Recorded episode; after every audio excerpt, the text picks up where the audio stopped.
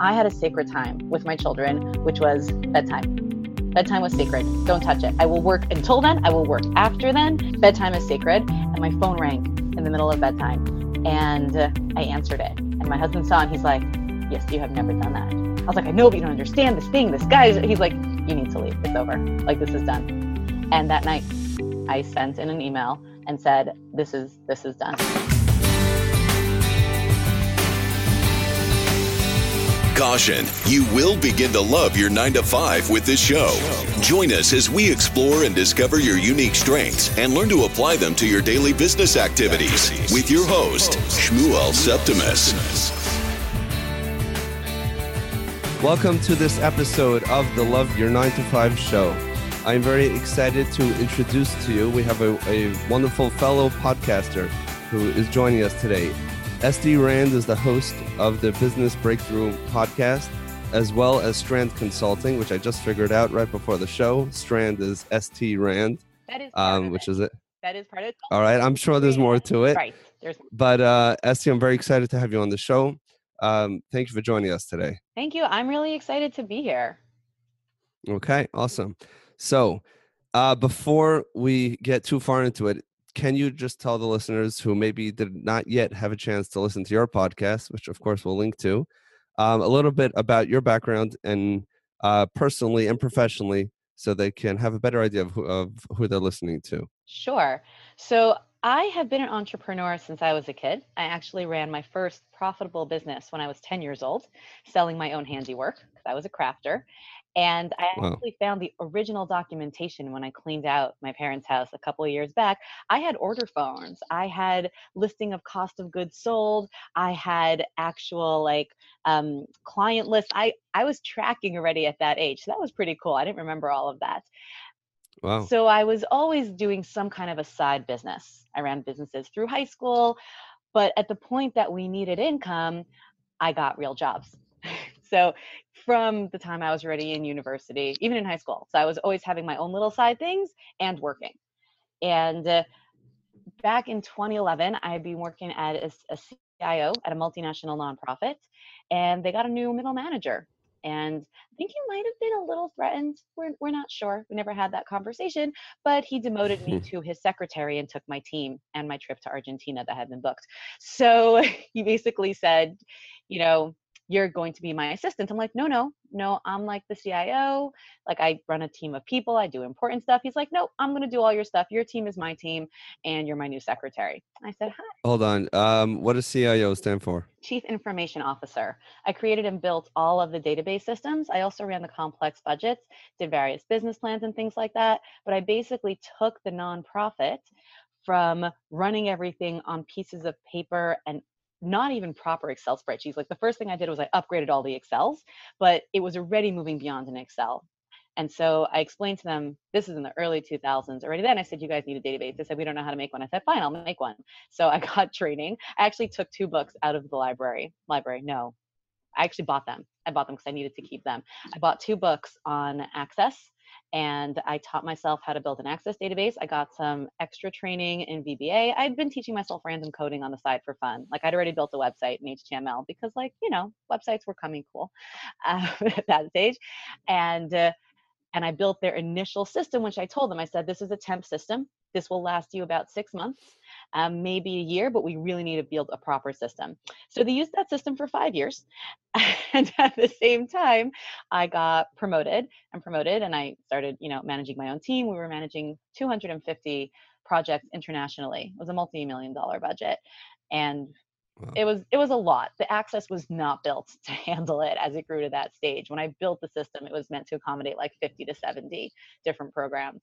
And uh, so i worked with an external team to build their online system. So i got named cio Okay, so now you're the middle manager, who I assume is the person that you reported to, comes in one day and says, "Okay, now you're the receptionist or the secretary." pretty much. I mean he i had re- i originally reported to like you know i had my main boss. This was a nonprofit though. And so nonprofits have this funny thing where they're not really run by the people who run them. They're really run by their donors and their boards and the, the board wanted a new guy in.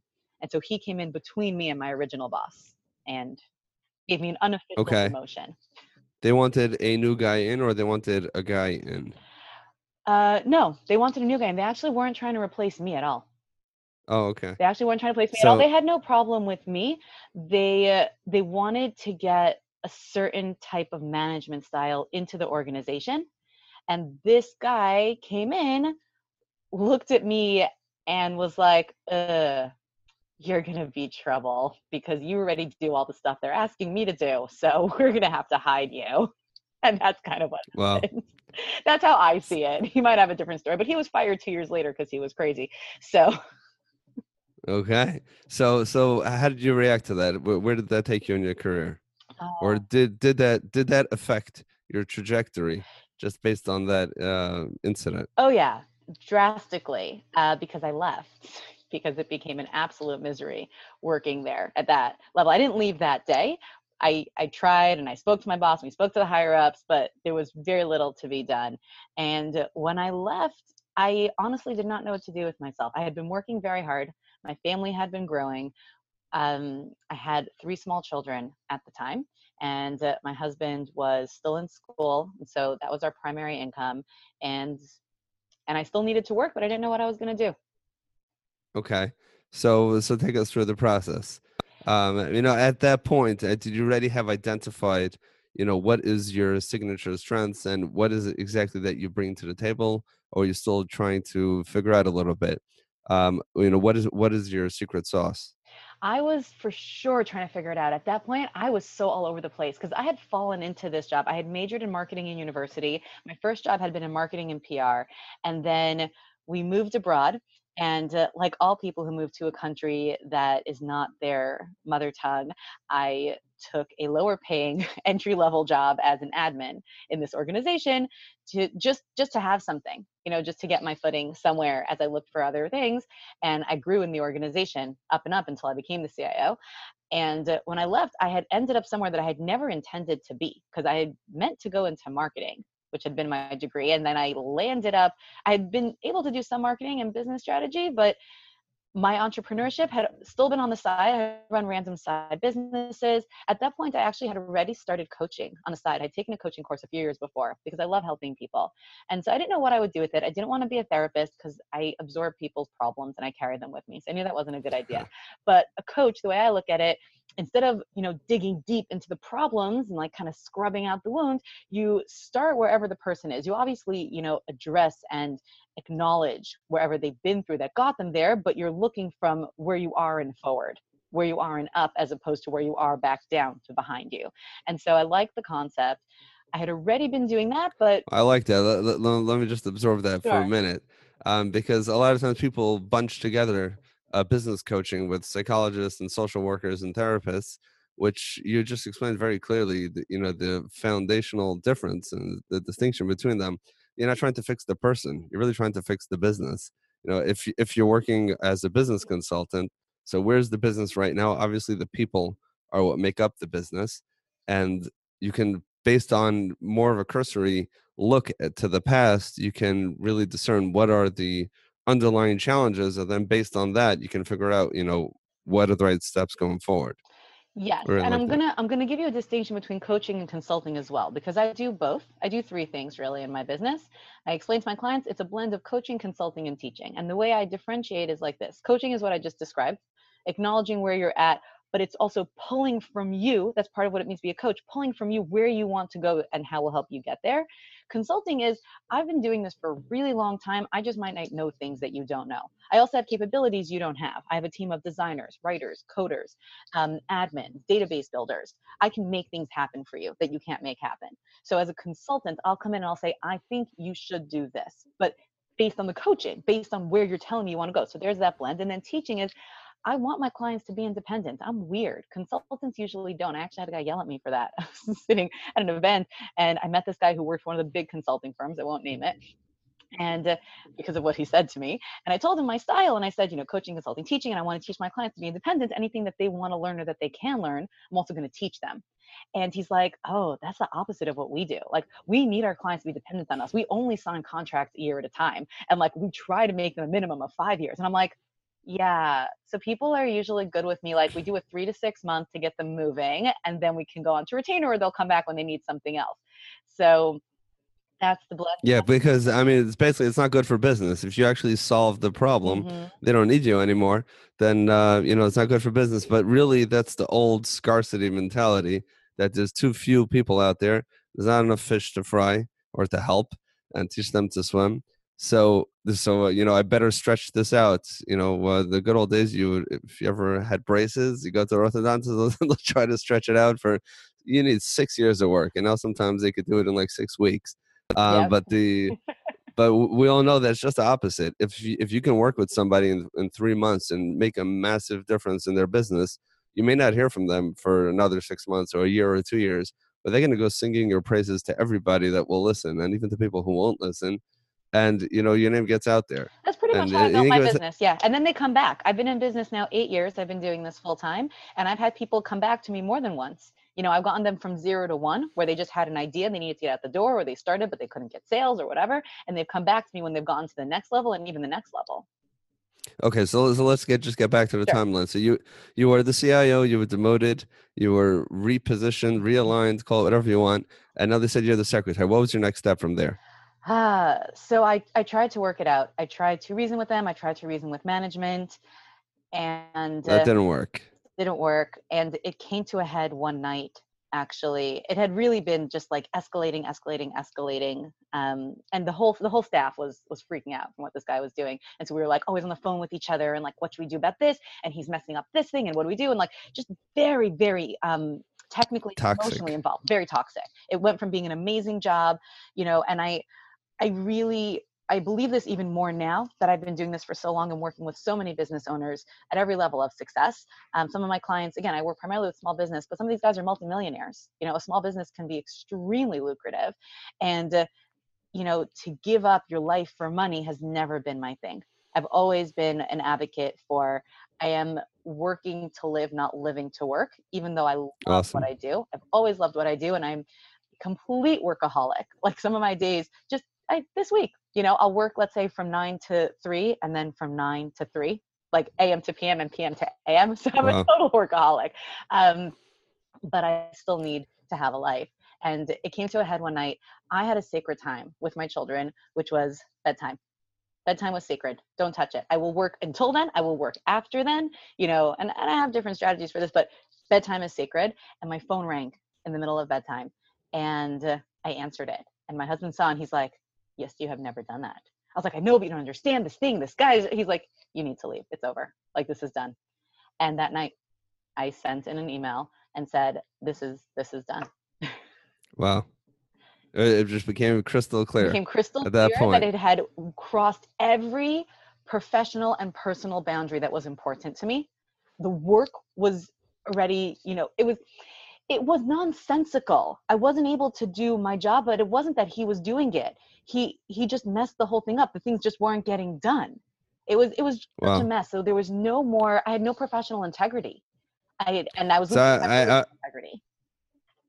Got it. No, I just for just for the listener's sake, I just want to point this out. Literally right before we went on air, I was talking to someone else who's outside right now about uh, a place where I used to work, where I know I'm going to try to keep keep all names out. But the point is, another company where they brought in somebody who created just today actually sat down with employees and give you know had a conversation of this these are the expectations and if you don't do this you're fired and he actually also said if it gets out of this room which it just did as we speak that the person the person who shares it um, is going to be fired as well and it was just um, yeah that used to be my place and we, we managed it completely differently and they said like the environment like just from one person coming in and managing it differently completely it's you know it's a toxic environment and it never ever works.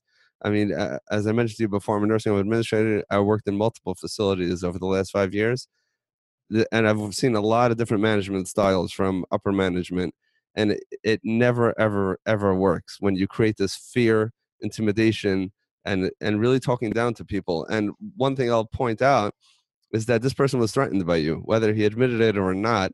And even maybe it was subconscious, perhaps maybe he really thought you didn't fit whatever professional environment he was trying to create, which may or may not be true.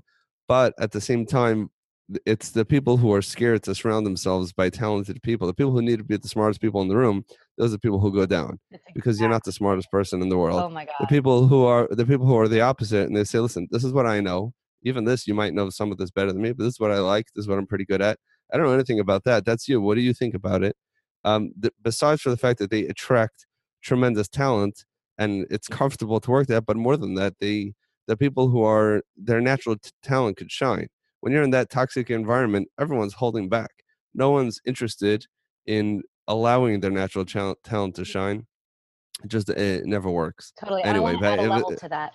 If you are a leadership personality, okay. So for me, I clearly am, and so I've always needed a certain type of boss to work with because when you're a leader and you're not the boss again like i only went to do my own thing full time about eight years ago so until then i was always employed there are bosses that are leaders of leaders and there are leaders of followers so my boss until then and at a previous job also where i was very successful to be a leader of leaders is exactly what you described is that i recognize your strength i recognize mine i'm not threatened or intimidated by you i recognize what you have and your strengths as assets for me and this company and i want you to cultivate them within boundaries you know giving direction and a leader of followers is exactly that other paradigm and that's what this guy was. He came in he's like uh-oh you're not a follower. I'm like mm not a follower. And he was like uh uh yes you are. And i'm like mm mm, no i'm leaving. And that was kind of what happened. That was that dance because he needed sheep. He needed people who could make him look bigger because he was so small. He needed sheep. I like that. He needed people who will who will take direct uh, will just do direction. whatever he says and not even give an opinion. Like these are like super sheep. Like I, I, I explained to my staff, my management style is very unique. We hired someone recently, and she's like, "Esty, I'm really," she's like, "I love it here. I just have to get used to this. This is very different than my other jobs, um, because I'm very clear. I want your opinion, but at the end of the day, I'm the boss, and you need to do what I said. So I want you to tell me. I, I won't hire someone who won't tell me. I don't want pure sheep. I want you to tell me what you think needs to be done. I trust your judgment. I trust your experience. If I have reason to say different, I still need you to do what I said. And that's a, an important distinction. And not and you look for a certain personality there. I'm not looking for a personality that's like, no, whatever I said is the best thing. Like that, no, not gonna work for me. would you hire yourself as an employee No, that would be absolutely idiotic. Why would I ever do that? I already have one of me. With staff, you want compliments to yourself. You don't need matchings. I okay Uh would franchise to me. That I would do. I would license right to me, but I would not open up another branch Oh, that would be explosive. So so again, so uh, you, there's still a gap over here. I'm just trying to figure it out for the Yeah, yeah, who, who are explain to you what happened. identifying. So Yeah. I had a meltdown. I quit. and then, so there was a six month period where my original boss was like, you can't leave. And I was like, ah, but I can't work like this. And so they put me low burner because the new guy had no idea what he was doing. And he was like, yeah, we can get rid of Esty. And like the whole thing was going to fall apart. Like he didn't know the systems, he didn't know anything. And so they kept me on for six months part time. And so I was, I was, re- but at my, at my full, it was like this such a weird situation where I was basically still doing my regular job, but not really. I was trying to keep things afloat circumventing the other guy, but not really working. It was this very weird limbo where I was trying to figure out now what, but I was I still had a job. And then Mhm. when that time ran out, I got severance and unemployment. And so I really was free for the first time in my life, actually, to not work at all. I've been working since I was 16. At that point, I was in my late 20s. And it was the first time that I didn't I didn't have to work for any reason. And it because we had enough money. And I was like, uh, okay, great. I've always I've been working too hard. I've always wanted to take a break. And I said to my husband, listen, second you're done with school, that's it. You know, the money was actually gonna cover us until then. So I was like, that's it, I'm done. I mean, I was like, finished. I'm finished working. I'll be one of these stay-at-home moms, and I'm gonna, you know, just like relax like all these other moms. And two weeks in, when I finished reorganizing my entire house, taking care of all the errands that had been outstanding probably for the last six months, um, I was losing my mind. And so I started teaching. Oh, so funny. I never tell this story to anybody. No one ever asks. I started teaching teaching hip hop dance exercise classes. Wow, I'm that is that was not expected. that was not expected, right? Um, because I am this kind of person that will turn any idea into a business. If I want to do something, I'd rather get paid for it than pay for it. So I wanted to get more exercise in. So instead of looking for a class to take, I was like, hey, I'll teach a class. So I leased space. I did a little advertising. I didn't pay for anything. I just hung up signs in the right places. And I had a class. I had paying people. I made money. Uh, but a couple Wow. I'm not joking. A month or two in, and I had a client on the side because I already started doing this coaching. So I, had, I was, I became like this freelancer kind of person. Like I'll do a little of this, I'll do a little of that. I had been doing some database training for people, and like all these like random things. Um, I had done hair cutting for a while. Don't ask. I'm, I'm a crafter. I'm, I'm this weird right left brain, and so, but I had this dream to help small businesses because I had already on the side started doing this little coaching. In those days, it was still uh, my business card even said like financial organizational consulting, and that was kind of where I thought I'd have my niche. Because even though my background's in marketing, I was I had been working with numbers and data for so long, and I'm naturally organized. I was like, I'll just do some kind of weird like number home organizing thing, you know. And I think everyone when they first start in business now it's so different. The landscape is so different now. And I, I, want people to realize that the world has changed so much in the last decade. It's almost unrecognizable, but it's, it's changed slowly, quickly. And uh, it wasn't, there was no Shark Tank, guys. Okay. I didn't even have a smartphone yet. All right. It was really this different era where most people when they're starting a business like okay like what do i want to do? Dabble in this try a little bit of this maybe i could sell this. And so i was just like that. I was one of these do everything but maybe i'll do a little this i'll make a business card for this. And i've always been business minded so it needs to make money. But basically after a month after i realized that hip hop dance exercise classes were not going to be my full time gig, though they were fun. I'd rather someone else prepare the class. I'll just go and jump around for a little bit. Even even if you have to pay for it a little yeah, it wasn't about. It was never about the money. It was never about the money. It was always about the. It was, but it wasn't. It wasn't like I can't afford this class or no, instead of paying, I'm going to make money. It was like, oh, No. this will be fun. Instead of paying, I could get paid and do the same thing. Isn't that cool? It was more like a that thing, and uh, it. but it, it just wasn't wasn't fun enough so i got very itchy and i basically realized i'm probably never ever ever in my life going to not work and so i decided to figure out what i was going to do next because i was losing it So you actually had the opportunity to live the theoretical question that everyone is always asking that if you could do whatever you would want to do, what would you do? And before you actually experienced it, you probably would have said, "Oh, I'll be a stay uh, stay at home mom. Wouldn't that be nice? I'll have time for my children, not just bedtime." And uh, when you actually had a chance to live it, you saw that it was completely not true until, but it really took that experience um, in order for you to really see that so clearly. I, I don't know if everyone actually has that opportunity, but it's just so interesting. I'm thinking out loud as we're talking that so many people say, "Oh, if I only had time, this is the thing that I would do." Don't um, d- don't bet your whole family on it and your children and everything. not it's so true Yeah. it's so true and i you know what i'm lucky i had that opportunity because i think otherwise i'd always ask myself that question you know what if I Should have spent more time home. Yeah, you know, and I it it's also at that stage I really wasn't yet at peace with who I was. That's the truth. And I think it takes us all time to recognize our true strengths. And I did not recognize mine yet. And uh, to recognize also our core personality, what we need. I think as women, specifically for me as a woman, and I know for a lot of my clients as well, there's this constant battle of so many mixed messages. That old school message of like, you know, the mom's place is at home, and there are societal messages depending on your micro society that you're part of today. You know, some people are all like, you know, um, you know, women work, women can do anything, women are just equal, or like, you know, kids suffer when mom's not with them, or you know, everyone needs that soccer mom, and like, there's so many different messages, but you know, it's still true to date that the only way to create a human is in a actual female's stomach. Someone who was born female, who was born with a uterus, is the only possibility for creating people. This is still true. I don't know if it will be in the near future. but Maybe not by the time this is actually goes live, but for as of right now, right now it is still it is still true. And so a mother has a certain connection to these offspring no matter what you're going to say. And so there's always that element of should i be doing more? Should i be doing how much should i be working? And then you you get so many different messages from people. And for me at that stage most of the people in my immediate micro society were not working the way i was still now i i find very few females who work the level to which I do, um, both in terms of professionalism, and this is not an insult at all at any at any level. Um, in terms of workaholicness, it And it was very hard for me to make peace with that aspect of my personality because so much of what I saw around me was different. Okay, so basically, you're saying that as a woman and specifically as a mother of small children, the it was hard for you. I'm I'm just trying to paraphrase this, make sure I understand this, but it was hard for you to ident.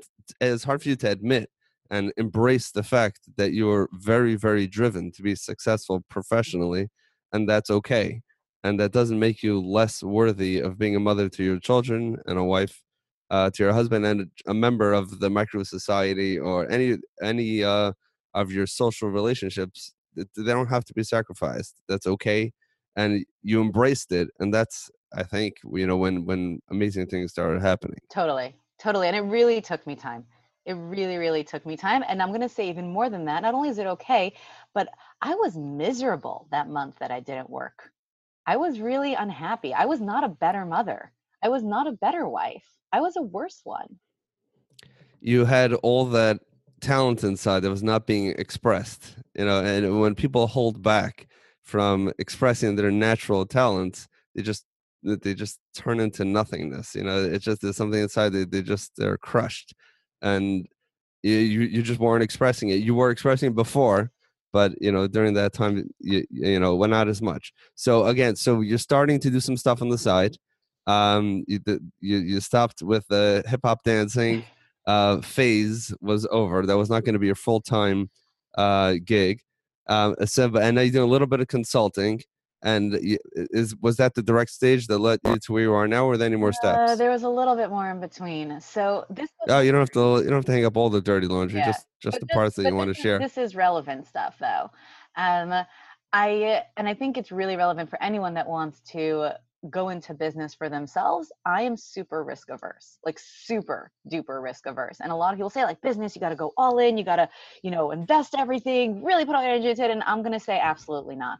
The best businesses that I've worked with have started similarly to mine, where you like, you dip a toe in and then two, and then like your foot.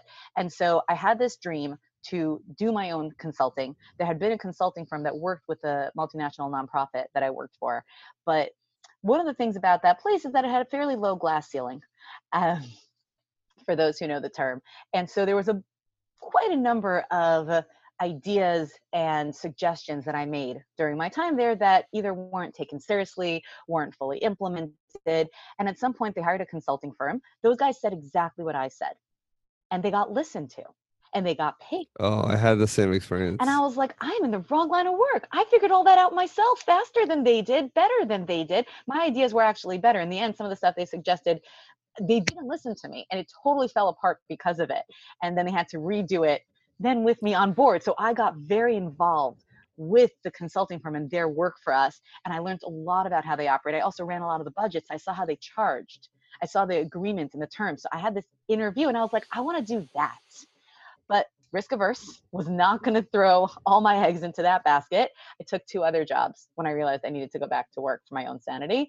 I uh, worked for a business brokerage company learning what it means to buy and sell businesses and i worked for the sponsorship sponsorship sales department of the mobile marketing association which was really great for me because it got me up to date with all of mobile marketing in 2011 which was still very new learning everything about smartphones and apps and push notifications and all of these different terminologies that I was like, huh, what's a push notification? Which now is like the. Okay, so uh, so the in this second company, you know, what was your involvement in that company? It was the your marketing in mobile apps. Is that what you were doing? So I was doing sponsorship sales, which meant that they ran these conferences all over the world, and we helped get company sponsors for those conferences. Okay. So it's it's this whole industry of trade shows and conferences. Right. The way they run, they they don't earn enough from participant contributions. Okay, even if you pay 250, 350, 450, 550 for one of these things, the expense uh-huh. is massive. Okay, the advertising expense, the space rental, the, the whole thing, it's huge, right? They pay their speakers exactly. So we got the sponsorships. You know, the logo that's on the backpack that they give out, the logo that's on the necklace that you wear. So that was the job. Reaching out to these companies, researching, sending proposals. Um, and it was a great opportunity. It was totally not enough for me at all. I like working with people, and it wasn't enough of working with people. It was very hardcore sales. Okay. So how did you get from there to consulting? So I and we're said- gonna get to the end zone here. We're going to get to the end zone. So I put some ads out into a local weekly advertiser. I decided I'm going to launch by running a workshop. And so I put an ad out that I'm doing this, you know, business building workshop. I think I still have the original ad somewhere. I'll find. I don't remember what it was about. And two people called. And um, I'm obviously not going to run a workshop for two people because that's way more pathetic than not running a workshop at all. So I called them up and very politely said, "Hey, so sorry, not going to be able to have that class as scheduled. no one cares, but we will let you know when it's going to be rescheduled." Um, but people saw my ad, even though they never called me, and so they started asking me about it. Oh, what are you doing these days? What does that mean? There was then like a local weekly, like a small business fair of some sort, like almost like a mini mall. I don't know how to explain it. They had these little tiny pop-up shows where a bunch of small businesses will get together. And so I went there. I didn't get a booth. I just went to work the room. I got some business cards printed and I went and just handed them out and started speaking to all the vendors. And I just started building my name. So I want to interject here um, because the I, I love that story, and the the reason why I do is because a lot of people think, oh, I want to start a business, I want to be a consultant, I want to start helping marketing with, you know, I want to start solving some of the problems that I see around me, but I have a full time job, I have family responsibilities. How is this ever going to happen? Obviously, I need to hire someone to make a website. I need to get really professional looking business cards. I need to start networking for a few weeks, months, or years. I need to start calling the richest people that I know or the people I think are the most connected. And really, that's nothing could be further from the truth. You need to start from the ground up, exactly what you did. You print your, you know, you go to Vista Cards or whatever it's called, and you print your cards for five or ten dollars, and you don't even know what to put on the card, but you've came up with a term that that that kind of sort of made sense. And if you have to change it, that's that that's I think even someone who's risk averse could invest five or ten dollars in this new startup company that you were I making. rebranded three times. My current Strand Consulting is the third iteration of this business. So, but but again, but you- but you went out there, you put yourself out there, and the fact that there were two people who who called, you know, you could say, oh my gosh, you know, um, everyone saw it. Only two people are interested. Obviously, I'm a failure, but instead, no, two people are interested. I'm not going to do it for them because that's crazy. That that looks really bad. But we'll reschedule or to just tell them it didn't work out. But uh, there's some interest. I, I think two is two is good. Uh, you probably weren't expecting more, but I was it definitely shows- expecting more because I saw the need so strong. What I learned from that was no one else saw the need the way I did. You have to understand what small business consulting looked like in 2011. And this is part of what I try to explain to people how much the world has changed that we don't recognize. There was no such thing. You were a small business owner, it meant that you had what it took to be successful. You were a big business, so you could hire help. But small businesses don't need help. They either have it or they don't. And people just didn't even understand what I could do for them like but what could you do for me if i can't figure it out myself shouldn't i not be in business i'm like no no that's not how it works actually Well, I'll, I'll, I'm sure you dealt with this. That a lot of people are going to say, "Yes, I need the help," but part of the reason why I need the help, uh, that's you know, I can't afford your help. totally And yeah, I would love to come to you and on a Sunday and give give as much free advice as you're offering to give. But if you're going to start charging and start charging real money, well, that's part of my problem. I can't manage my expenses, and you're just you're making the problem even worse. So it's it's a really a mindset shift. I've had I'm that saying a that lot, yes- and I've always explained to people like this. So one thing I've done because my audience is small business owners, and I know people who specialize in failing businesses, and I purposely don't, even though I can save them. And I've worked with a couple. Every once in a while, someone has sponsored a failing business, um, and I've worked with them, and I've seen a lot of success. It's not my niche because the money is very, very hard there. So there's some people who are willing to risk that. Again, me, risk averse, totally not. I've explained to the business owner, I've always kept my prices super low for exactly that reason. So you will earn back way more than you pay. I am only looking for a client who can understand that concept. Otherwise, they're not going to gain enough for me to make it worth their while. Someone had just asked me today, I was on a call, I actually got, got interviewed for a magazine, and she said, you know, we all talk about customer loyalty. How do you build customer loyalty? I said, it's really, there's one key part, but there's an auxiliary piece of it that's important. The primary loyalty, and I teach a, a sales pyramid, which is kind of what goes out of the sales funnel. So it looks more like an hourglass. thought I was the first genius that thought of this, but then I Googled it. Apparently I'm not. Oh well. and uh, but the beginning of that is to retain right i want to retain my customers how do i retain my customers i need to at the very least meet expectations when i buy something that the picture looks so much better than the thing i'm less likely to buy it again So, and in the service as well, if I make big promises and it's going to be like this and it's going to be like that, how many clients do I get that got burnt by their previous marketing companies? Because those guys, either they were so strong in sales they felt they had to promise the world to get the guy in and they didn't know, or they just didn't know what they didn't know. And so they'd be like, yeah, of course we could do a Facebook campaign. And they didn't understand or they didn't understand that they need to explain to the client, what are you likely to get from this? What are you going to need to invest to get X? Just how does it work? And so you're not going to retain a client if you cannot meet expectations. But there's an auxiliary part to this, and people ignore it. And in service, it's so critical, and product less so, but in service, especially when you're small, you want to get the right people. Because even if you do what you promised, but it's not exactly what that person wanted, they're not coming back. And so I only really want to work with people who want the kind of help I give. When someone calls me like, Esty, you make websites, can you make me a website? I'm like, yeah, but go to Fiverr, it's like 300 bucks. Like, you don't need me. No, no, no, but I want you to do it. I'm like, you really don't. Because the way I do websites is like this. We sit down and we have a strategy session. What kind of website do you need? What kind of web presence do you need? What's the purpose of this site? What do you need it to do? Do you need a good SEO? Do you need it to be a brochure site? Is it a sales site? Do you need it to be what? I need to know these things because I'm not going to make you just a website. I'm going to work with the kind of person who wants to run their business in a strategic way. I see. So I, you have to make sure. Yeah. You got to make sure that the partnership, you know, you can fire your clients as well, just like I you can that. fire that your boss. My first viral post on LinkedIn was a post where I fired my clients. Really? Yeah, I fired clients. All right. I'm, totally. I'm gonna ha- I'm gonna have to check that out. um, I have a question for you. Um, you mentioned this is not something I was gonna ask, but this is something I've been wondering, and I think you're the perfect person to weigh in on this. Um, I've been looking, as I mentioned to you before the show, at, at you know a lot of different things, a lot of different avenues to go down professionally uh, for myself and for other people. And obviously, I've been interviewing people through the podcast. I've met a, a, quite a few, uh, a lot of different people. I've been you know reading up a lot of these books which discuss um, you know people's uh, professional development and how they eventually find the thing that's correct for them.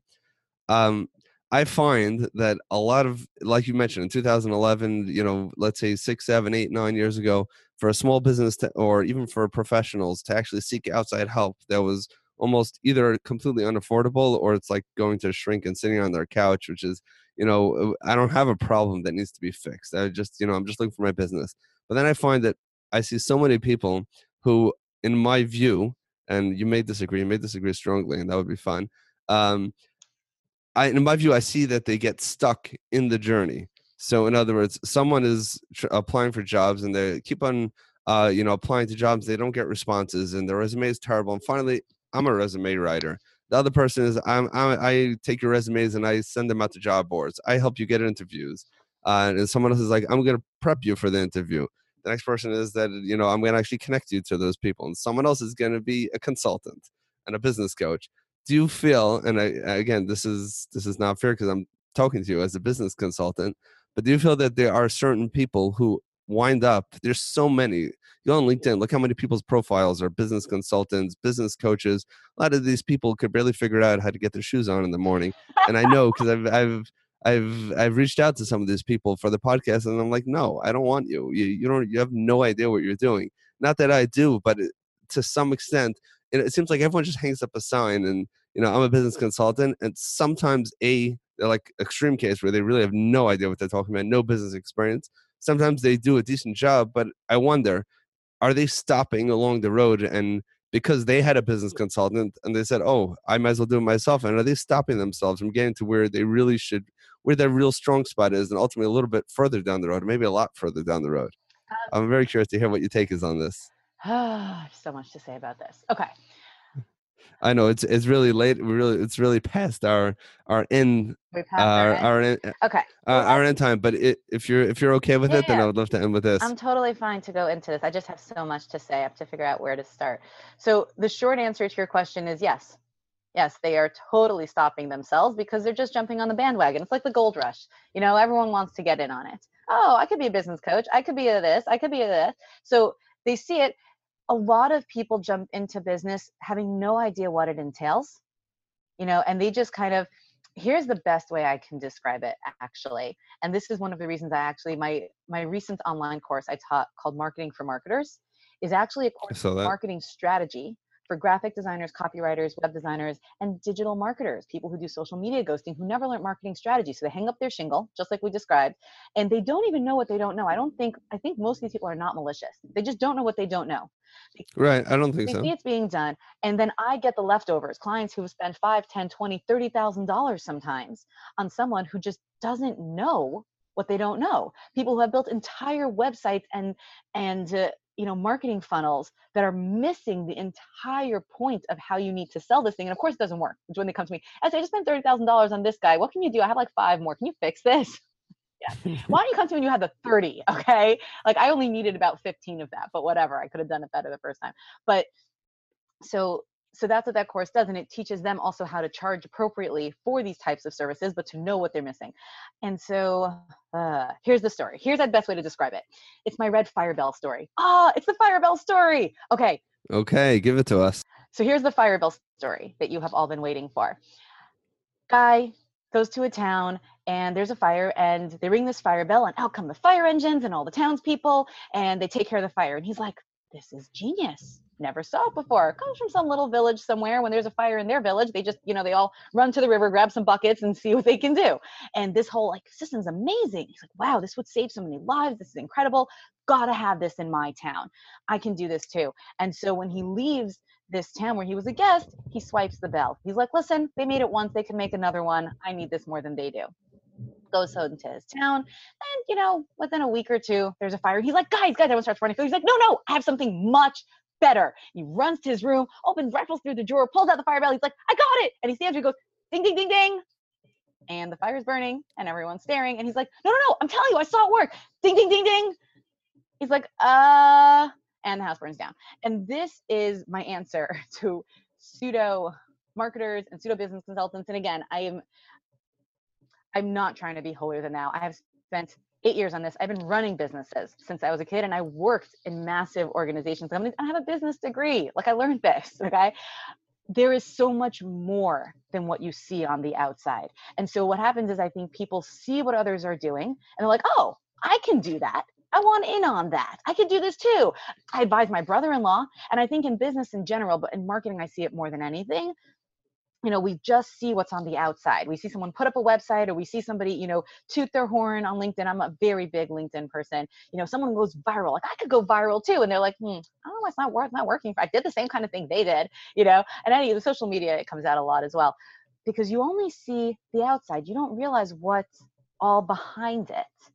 And so that to me is the biggest mistake when we talk about finding your core you know i have a, a thing that i teach called truthful marketing. It's marketing from your place of truth. I believe that every business owner the way you build and grow and are successful is from your place of strength. And uh, you don't learn that if you're just trying to be like everybody else. You never get there. Well, listen, that is absolutely awesome. I, I love that story. Um, and and I'll add one point is that you know in today's day and age, it's so easy to get fire bells. They're all over the place. You you can you can have your fire bell up on Wix or WordPress in a matter of minutes.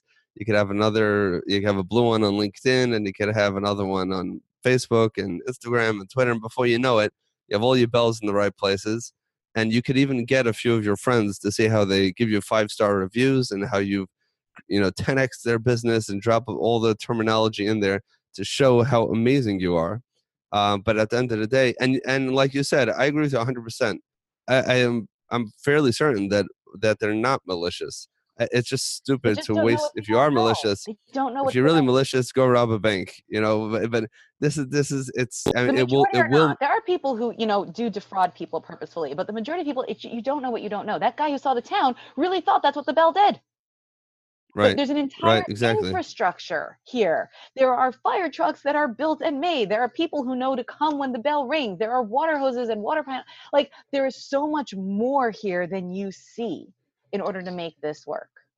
So to get back to the question, so there are so many business coaches, there are so many you know executive coaches and all different uh, consultants um, and who who help out business owners and businesses.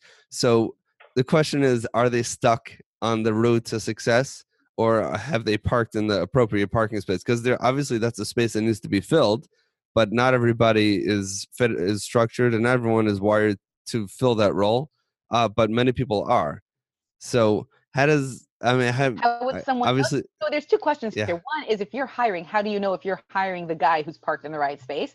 And there's the other question: if you're that guy, how do you know if you parked in the right space? Which answer? Which question should I answer? Both Both. in that order in that order. Okay. So if you're hiring, you really want to vet this person. And uh, so I do a free initial consultation for all clients. That's, Oh, that's always been my thing. Talk to me first. Don't pay me a cent until you hear from me. You think that I'm legit and I can help you.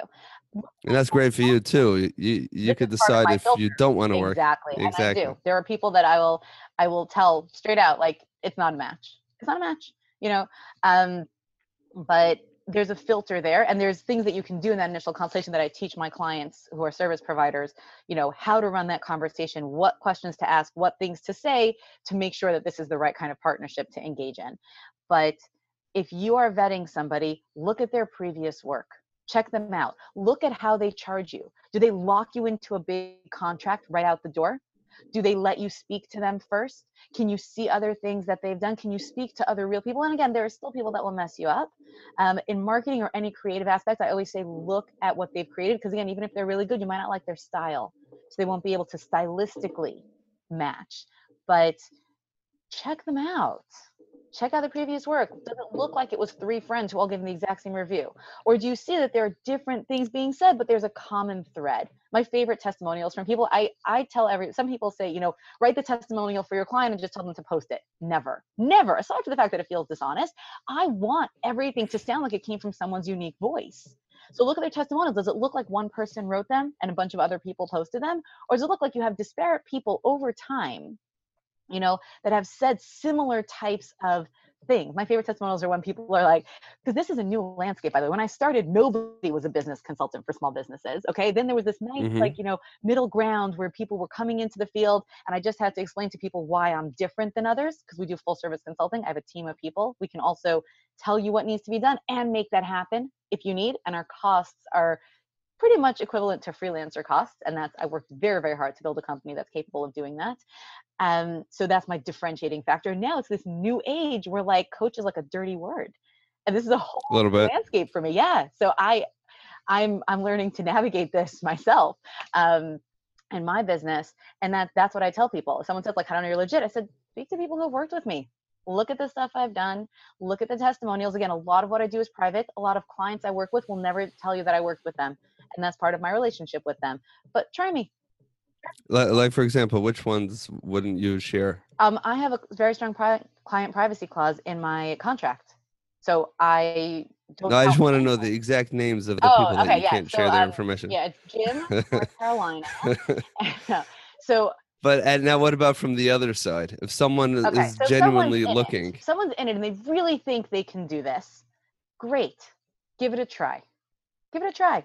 You will see very quickly if it's working or not because you'll either get stuck at the top or bottom of your sales funnel. If the top is of your sales hourglass, sorry, as I teach it, right? So funnel, right, is where it's wide at the top, narrow and bottom. The amount of people whose attention I get, which is the top, is much greater than the amount of people that go through. And the five stages that I teach are attention, interest, evaluation, negotiation, decision, way beyond our time frame, but it's in my course. Coming up this fall, marketing for non-marketers, where I teach business owners exactly this: how to vet the professionals you bring in, how to vet marketers, and how to do a lot of it totally on your own or bring it in house and why you would do either one. So we teach sales. So that's the top. Now, if you're not managing to sell, you already know that this is probably not going to work. Either you need to get a job, you do something a little different. So that that's an easy way to know. Let's say you are making sales, right? Because you're a sales guy. So you're closing the deals. You're getting people through the funnel, you're getting money in the door. Mm-hmm. If you are not really if you're not able to provide what you've promised, it will not work and your pyramid will never build. The pyramid is the base that your business really stands on. This is your loyal client and customer base. There's five stages here also. It's retain, renew, upsell, recommendation, referral. And so okay what will happen is your pyramid will never build. You will not retain people. People will complain retention uh, exactly they might ask for their money back even if they can't because you you lock them in and they have to pay it, okay, they will not renew their contracts. So you won't have them again. You will not be able to upsell them because they weren't happy with the first thing you did. So they're not coming back for a second thing. And recommendation on referral, which are the largest part of the base, which is the biggest part of your business, because you will throw so much money in the top of your funnel otherwise to get those other people through, you won't be sustainable. You won't be earning. You're like, I don't know. I don't know why I'm not earning. I've gotten clients. It should be working because your pyramid's not building. The market doesn't lie. The bottom line is, if it's not for you, you're not going to be able. You, if you're great at sales, you'll be able to sell the Brooklyn Bridge, whatever bridges you have in California. But um you'll but ultimately you know once once you're actually providing the product it's not going to work. Okay we, we went way way way over time. We probably could do this for another two hours. Um but uh just if we want to wrap up i know we're kind of wrapping up um in the middle here. I always like to ask my guests if there's one particular book i don't did you uh, if there's one particular book i'll tell you. Yeah. You want my favorite one of all time or what i'm reading right now? If you give me choices i'll take both. All right. Favorite of all time. I really wanted the yeah, that's really the one I wanted. Favorite of all time, which completely transformed my life, is the Seven Habits of Highly Effective Teens because I read it oh. when I was a teen. I actually have never read the big fat book written by Stephen Covey. I have read the skinnier book with pictures by his son Sean Covey. It's all the same material. I have skimmed through huh. the bigger ones. I read a bunch of his other stuff, but the seven it's the seven habits principle so if you're an adult you probably want to read the adult book but if you're having a hard time getting through it i highly recommend the teen version it's such an easy okay um it changed my life it really did it changed the way i awesome. understand personal investment investing in yourself. It changed the way i interact with people. You know i listen first speak third because i listen second also. And so his one of the seven habits is seek first to understand and then be understood. And for me you know i didn't i didn't grow up with a whole lot of soft skills. Let's just call it that. Okay? So i am all self-trained and self-taught. Who i am today is it resembles who i was in my previous lifetimes um, because my core personality hasn't really changed but everything else about how that interacts with the world and exists is is mostly books that's the truth. Well, I, I will tell you that that is why you know the, with the times we're living in right now is really so exciting is because you don't need to necessarily have been a privileged person to live in any particular time or eh, well time is now but any particular place or have gone to a particular school of course your degrees are going to help point you in the right direction but it, you, you it's it's so so much more accessible. The world's knowledge is so much more accessible that if you don't know how to make databases and you really want to know, you can learn online for free right now. And you could stay up 24 hours straight until you really have a good idea of how to do it. Uh, what's the second book? Uh, of all time or current? There's another second book of current. all time. Okay. All right. I'm reading two books at the same time right now because one had to go back to the library before it got delivered, so I started another one. And but they're the same author, Daniel Pink, who's my new favorite guy. Um, so I started by reading When, which is his newest book, The Secrets of Perfect Timing. Unreal. I've already, I, I've always been teaching this to my clients. I've been teaching work life balance and time management since before I was doing business consulting because I was teaching, I taught in in high schools and post high school programs a course I called Life 101, which is basic life skills. So time management, budgeting, basic nutrition, all that kind of fun stuff, relationships, interpersonal communication. Um, I use a lot of these same skills in business, but things like chronobiology, which so few people are aware of, you know, how humans interact with time, our energy levels throughout the day, how groups make decisions over time, just so much of it. The book is brilliant, but then I didn't finish it. So now my other favorite book of the moment is also by him, which is called To Sell is Human. Again, just genius. And Okay. When I read his book, I'm like, I wanted to write these books, you know, and someone already wrote this. I have to write a different one now. No, but I wouldn't have written exactly like him, but so much scientific research backing up all the stuff that I've given teaching for years. I'm like, this is great. I wasn't wrong. I'm really excited. See that? It's it's been proven. Exactly. I'm like, I keep it's saying a- this is what works I've seen it in real life. But you know, when someone goes and does a study of a thousand people and finds the same thing, you feel a little more confident. I don't know. Yeah. Right, rightfully so. Okay, we'll definitely link up to those books in the show notes and add them to my list. Just, just uh, you know, the, my method is I actually hate reading books, books, because anytime that I could, I just don't want to be tied down to one place. But during my commute, I love listening to Audible and can speed it up and really can you, can get access to everything. Um, if the listeners want to uh, follow what you know your activities, I'll obviously put a link to your podcast. Where's the best place for them to watch what you're doing online and to really see um, all of your latest projects and endeavors? Sure. So, latest and greatest, if you want to follow me on social, LinkedIn is my current party of choice. That is where I hang out on a daily basis. So, I'm always there. Uh, other updates in terms of activities, programs, classes, check out sdrand.com. That's a very um, it's a moving site. I'm losing my English. Dynamic. Dynamic. Thank you. Strand Consulting is a static site. It tells you about my company. You'll see all the different things we do, but it's a fairly static site. SDRand is a dynamic site. We're putting up new podcast episodes every week. New courses are being yep. If I have any new resources, like I have this 77 promo strategies where you can advert, you can promote any business on any budget. Um, that kind of stuff is all going to show up on sdrand.com. Awesome. All right. Well, Esty, thank you so much for coming on the show. I really, really appreciate it. I had a lot of fun. I know that there's we could we could dig so much deeper, but we're already way, way, way um, past where we're supposed to go. So we're gonna have to wrap wrap up. But again, thank you so much for your time. I really appreciate it. Pleasure. Thank you for having me. This was really fun.